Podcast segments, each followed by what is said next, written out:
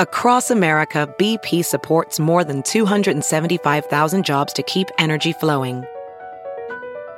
Jobs like building grid scale solar energy in Ohio and producing gas with fewer operational emissions in Texas. It's and, not or.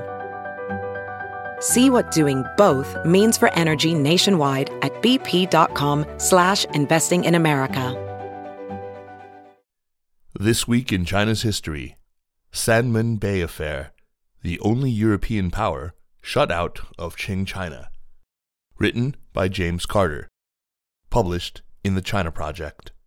Read for you by Kaiser Kuo. This week in China's history, March 1899. Imperialism in late Qing China has been a common topic in this column, but from Hong Kong to Qingdao to Zhoushan to Guangzhou Wan, and from the Opium War to the Arrow War and others, it is the inability of the Qing to stave off foreign, usually European imperialists that forms a through line in modern China's history, the backbone of the century of humiliation narrative. Britain takes center stage in most of these events, with France close behind. The United States, Germany, and Japan feature prominently, with the Dutch and Portuguese roles waning over time. But one European state that has so far received little attention is Italy. This week in China's history, we look back to March 1899, when Italy demanded that it too be given colonial concessions by the, what it assumed to be, foundering Qing government.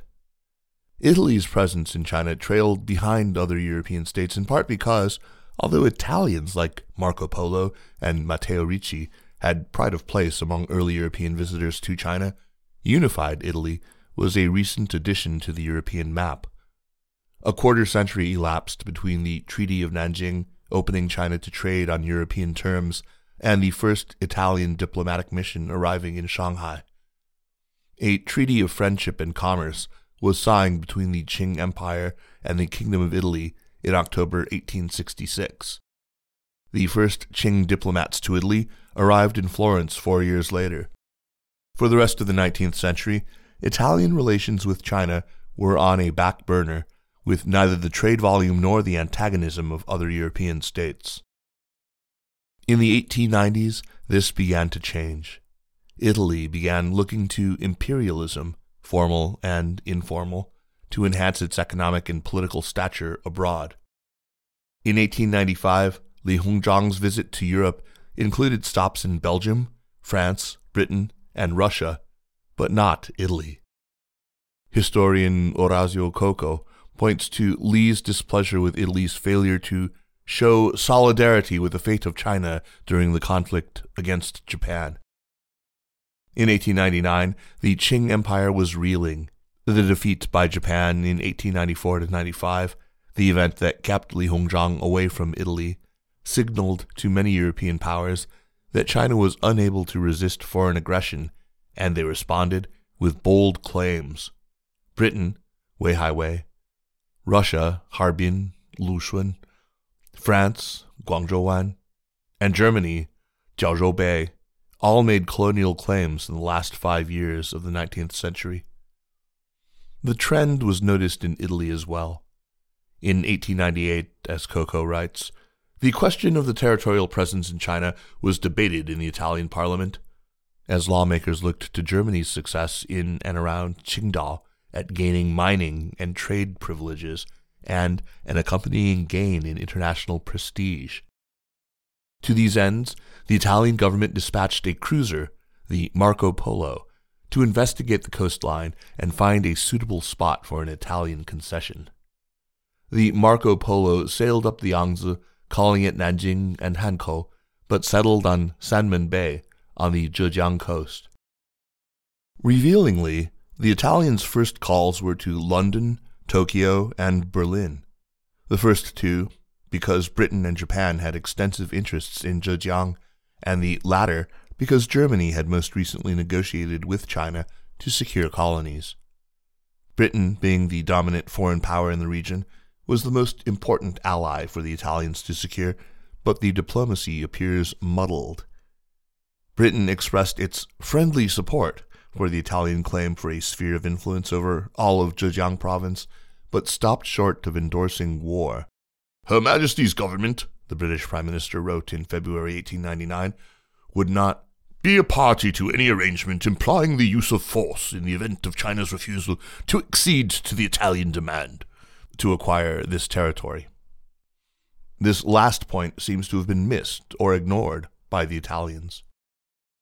On March 1st, the Italian ambassador opened negotiations by requesting a concession in Zhejiang province centered on Sanmen Bay, analogous to what the Germans had received in Shandong.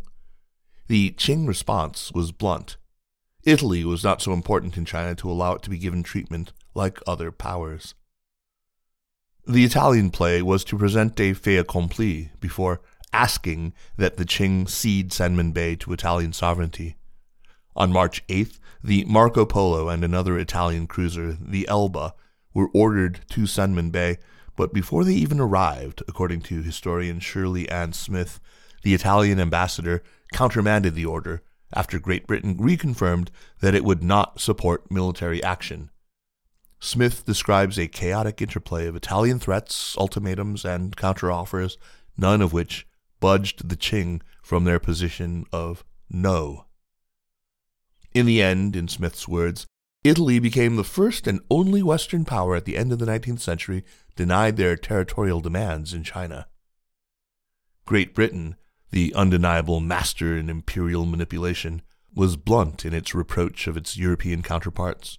Smith reports British newspaper accounts condemning the Italian misstep as a pointless provocation that had given the Chinese cause for further xenophobic outbursts in their already confirmed distrust and hatred of white men.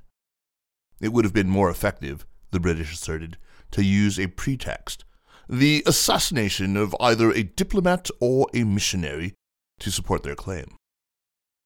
The resolution of what became known as the Sanmen Bay affair was one of embarrassment and scandal. The Italian government fell, though surely not just because of events in China. The events faded into obscurity, but their impact may have been significant beyond Italy's rebuke. Historians, including Coco, suggest that their success at refusing Italian incursions at Sanmen may have led the Qing to overestimate its power relative to Western imperialism, leading the court to ally itself with the Boxer movement a year later, to dire consequences. This Week in China's History is a weekly column.